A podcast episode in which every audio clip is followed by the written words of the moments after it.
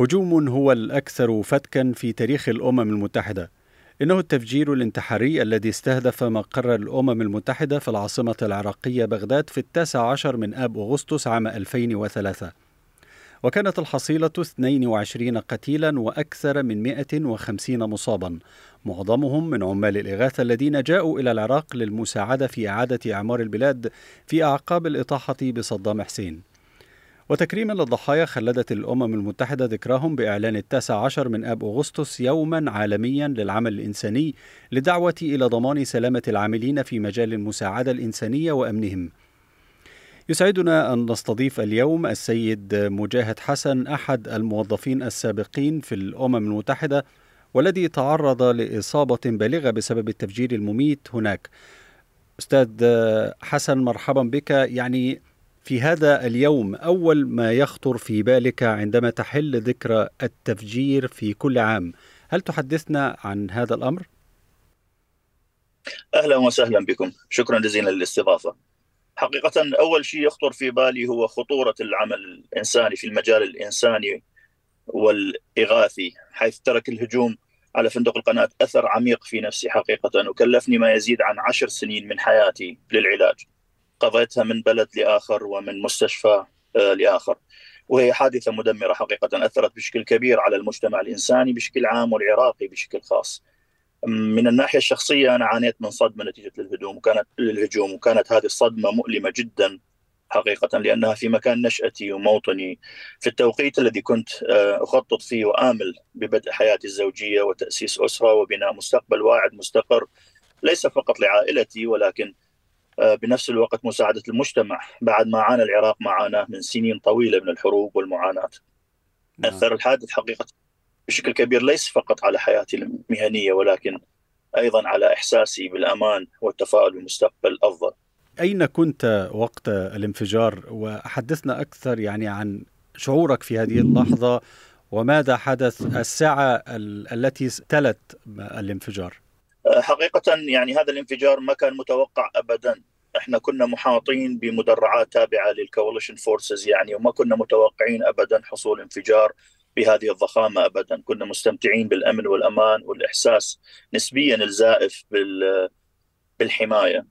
اللي صار أنه الانفجار صار تقريبا بعد وقت الدوام، ساعة 4:30 و5 دقائق تقريبا، وفي وقت الانفجار ووقت الهجوم أنا كنت في مكتبي في قسم تقنية المعلومات IT في وحدة قاعدة البيانات في الأوفيس، وكنا حقيقة جدا سعداء ومشغولين بإعداد البنية التحتية التقنية للموظفين الجدد من مكتب يونامي، لأنه إحنا سابقا كنا في مكتب يونوشي، وبعد انهيار النظام السابق تحولنا إلى المشن تبع اليونامي.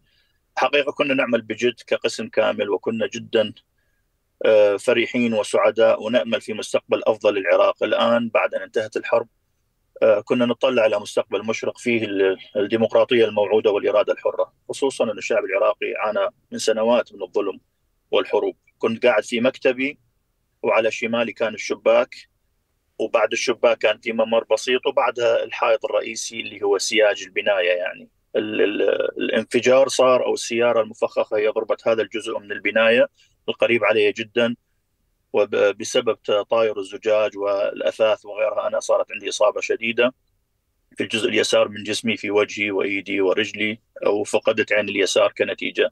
مثل ما حكيت سابقا يعني أنه كلفني الموضوع 10 سنين من حياتي تريكفر، والحمد لله والشكر أنا بخير ونعمة الآن، بعد ما تزوجت من خطيبتي في وقتها وصار عندي 3 أطفال رائعين، والحمد لله أنا سعيد جدا بحياتي الآن. يعني هي كانت لحظة صعبة بالفعل، وتجاوز هذه الحالة أخذ منك كما ذكرت 10 سنوات، فما هو الحافز الذي استخدمته يعني كي تتجاوز هذه الحالة وتتجاوز الصدمة وتستطيع أن تستكمل حياتك؟ لأن هذا الموضوع يترك أثرا كبيرا لدى أي شخص يتعرض له. حقيقة الموضوع لم يكن سهلا مطلقا، يعني العراق إجمالا لم يكن قد تعافى من أثر الصدمة، أضف إليها موضوع الانفجار بسبب الأمم المتحدة. حقيقة تلاشت طموحاتي في مستقبل وظيفي واعد في العمل الإنساني في العراق، وحاولت جاهدا أنه أنا أعيد الأمن لمنطقتي. على اعتبار أنه أنا قبل الانفجار اختارتني الأمم المتحدة أنه أنا أكون مسؤول منطقة أو يسموها فوكال بوينت، وكان المفروض أنه أنا أكون نقطة الاتصال للأشخاص اللي يحتاجون مساعدة أو يحتاجون أي شيء، فيما لو صار أي شيء طارئ لهم أنا راح أكون مسؤول عن مساعدتهم.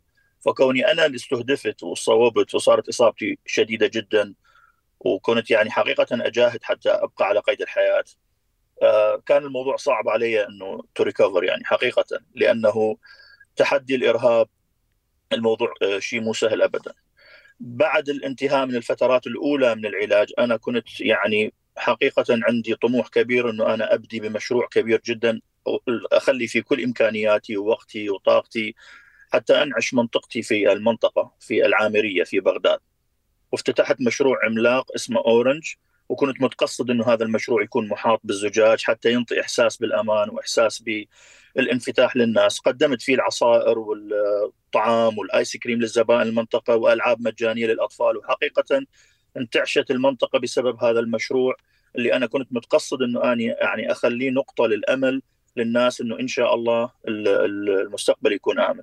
حقيقة كان المكان مليء بالضحكات والأطفال والسعادة والفرح، كنت أقدم الكثير من الهدايا والألعاب للأطفال مجانا، وحقيقة هذا كان واحد من أهم أسباب سعادتي لسنين ما بعد الانفجار، لأنه يعطيني أمل أنه إن شاء الله أقدر أرجع اللي فات وأقدر أنه أنا أساعد أنه المجتمع يرجع ينتعش. ولكن للأسف الإرهاب رجع للظهور مجددا في العراق في عام 2014. فجأة داعش احتلت الموصل في شمال العراق، وكان الموضوع مفاجئ لكل العراقيين ولكل العالم حقيقة. والمشكلة أنه أنا كنت قد شاركت سابقا في أفلام وثائقية تدين العصابات الإرهابية، وبهذه السنة بالذات 2014 بعد دخول داعش للعراق قررت أنه أنا أحافظ على عائلتي أولا وأحافظ على زبائني في المنطقة، وقررت إغلاق المشروع والبدء في مغامرة جديدة في الولايات المتحدة الأمريكية مباشرة. بعد وصولي لأمريكا في سان دييغو كاليفورنيا بدأت بالعمل الإنساني الإغاثي لإغاثة النازحين والمهجرين وضحايا الحروب في العراق والبلدان المجاورة. ومباشرة أيضا بعدها أنشأت مؤسسة خيرية غير ربحية سميتها جنة وسجلتها في كاليفورنيا، وبفضل الله إلى حد الآن قمت بجهود ذاتية وبمصادر وعلاقات محدودة نسبيا بالقيام بأكثر من 165 مشروع إغاثي مختلف، بالإضافة إلى مئات من المشاريع الأخرى اليومية لتوفير الخدمات الصحية والطعام والغذاء والأدوية والماء الصالح للشرب سواء في العراق أو في الدول المجاورة. وحقيقة لولا جهود المتطوعين من الأصدقاء والشباب الرائعين الموجودين في العراق متطوعين مجانا لخدمة هذا الهدف الإنساني ما كان بإمكاننا نحقق كل هذا المستوى. فحقيقة هذا كان ولا يزال السبب الرئيسي أنه أنا أصحى كل يوم في سعادة تامة وفي استعداد تام للعمل لمساعدة ناس هم ينتظرون من عندنا البيسك نيسيسيتيز يوميا، ولله الحمد. يعني من خلال هذه الرسالة المفعمة بالأمل، ما هي أيضا الرسالة التي تحب أن توجهها لكل من يعمل على الخطوط الأمامية ويخاطر من أجل مساعدة المجتمعات المختلفة وخصوصا الفئات المستضعفة في جميع أنحاء العالم؟ حقيقة هذا سؤال صعب، لأنه فعلا كلمات الشكر والتقدير لا تكفي للتعبير عن امتنان المجتمعات لكل عاملي الإغاثة الذين يعملون في مناطق خطرة لمساعدة الأشخاص المحتاجين. فعليا هم أبطال حقيقيين يجسدون الإنسانية في أروع صورها، وشكرا لهم على كل ما يبذلون. كمان أنا شكري وامتناني الشخصي لكل حاملي لواء الإنسانية في العالم، وشكر خاص لكل الأبطال والمتطوعين الذين ينفذون حملات المؤسسات خيرية مثل مؤسسة جنة وغيرها.